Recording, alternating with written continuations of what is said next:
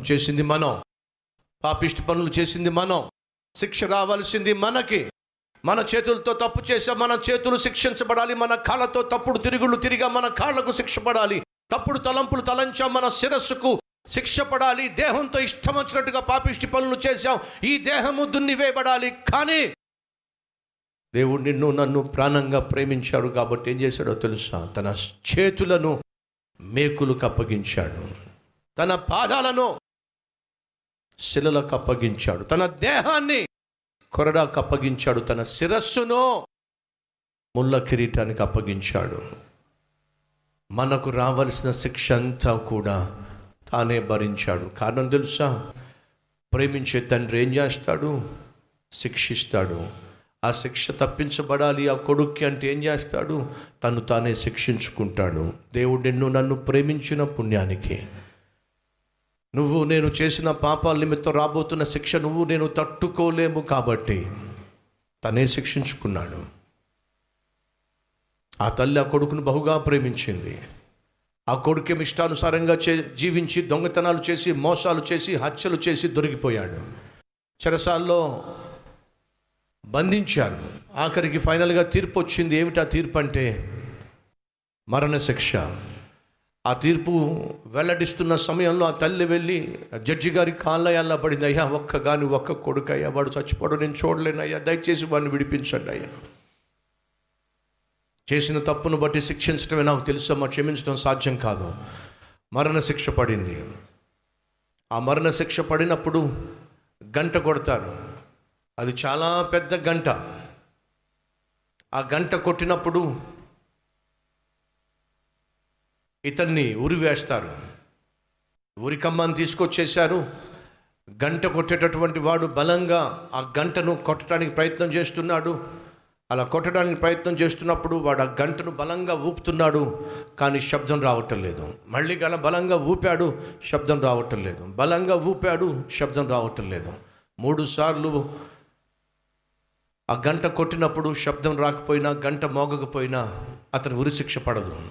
మూడుసార్లు తను బలంగా ఆ గంటను కొట్టాడు. మూడుసార్లు ఆ గంట శబ్దాన్ని ఇవ్వలేదు. ఫలితంగా ఆ నిమిషంలో ఉరికంబానికి ఎక్కవలసిన వాడి ఉరి తప్పించబడింది.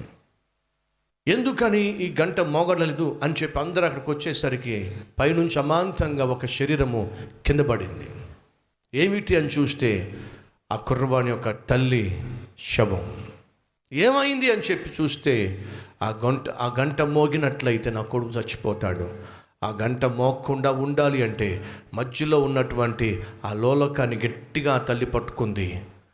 అతను బలంగా లాగుతున్నప్పుడు ఆ గంటతో పాటు వెళ్ళి తను రెండు వైపులా గుద్దుకొని గుద్దుకొని గుద్దుకొని అమాంతంగా కింద పడి చచ్చిపోయింది.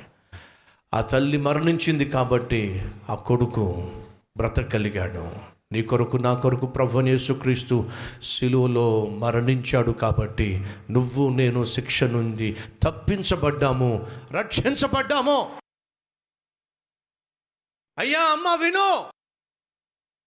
ఈరోజు నువ్వు నేను రక్షించబడ్డావంటే మనకు రావలసిన పాపపు శిక్ష నుండి తప్పించబడ్డావంటే నిత్య నరకంలో కూలిపోయి కాలపడిపోకుండా మనం ఈరోజు ఇక్కడ కూర్చున్నాము అంటే కారణం తెలుసా? యేసుక్రీస్తు నేను కొన్నాడు. వెల పెట్టి కొన్నాడు. ఏమిటి ఆ వెల? తన రక్తాన్నే దారబోశాడు. తన ప్రాణాన్నే ఇచ్చాడు.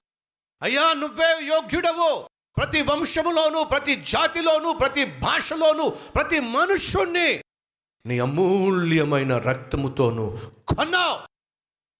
ఎందుకని? నిన్ను నన్ను విడిపించాలని. నీకు నాకు పాప బంధకాలలో నుండి విడుదలను ప్రసాదించాలని. నిత్యము నరకంలో కాలిపోయే ఆ భయంకరమైన శిక్ష నుండి తప్పించాలని. దేవుడు నిన్ను నన్ను కొనాల్సి వచ్చింది ఎలా కొన్నాడో తెలుసా? యేసుక్రీస్తు తన రక్తాన్ని క్రయధనముగా చెల్లించి ప్రాణాన్ని అప్పగించి నిన్ను నన్ను కొన్నాడండి. జ్ఞాపకం పెట్టుకుందాం.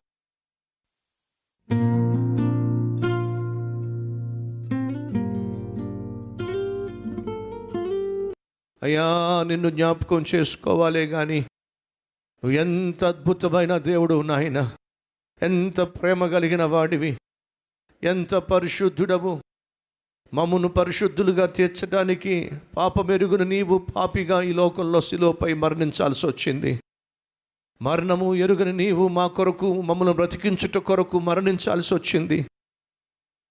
ప్రపంచాన్ని పరిపాలించే నీవు దరిద్రులమైన మమ్ములను ధనవంతులుగా చేయడానికి దరిద్రునిగా జన్మించాల్సి వచ్చింది. ఇంత అద్భుతమైన దేవుని కలిగిన మేము ధన్యులము.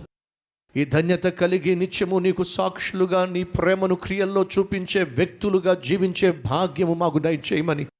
అరికాలు మొదలుకొని నడి నెత్తి వరకు నన్ను మమ్మలను నీ రక్తములో కడిగి పవిత్రపరచి నీకు అంగీకారముగా నిత్యము జీవించి నిన్ను ఘనపరిచే భాగ్యాన్ని ఇవ్వమని ఏసయ్య పేరట వేడుకుంటున్నాం తండ్రి. అమెన్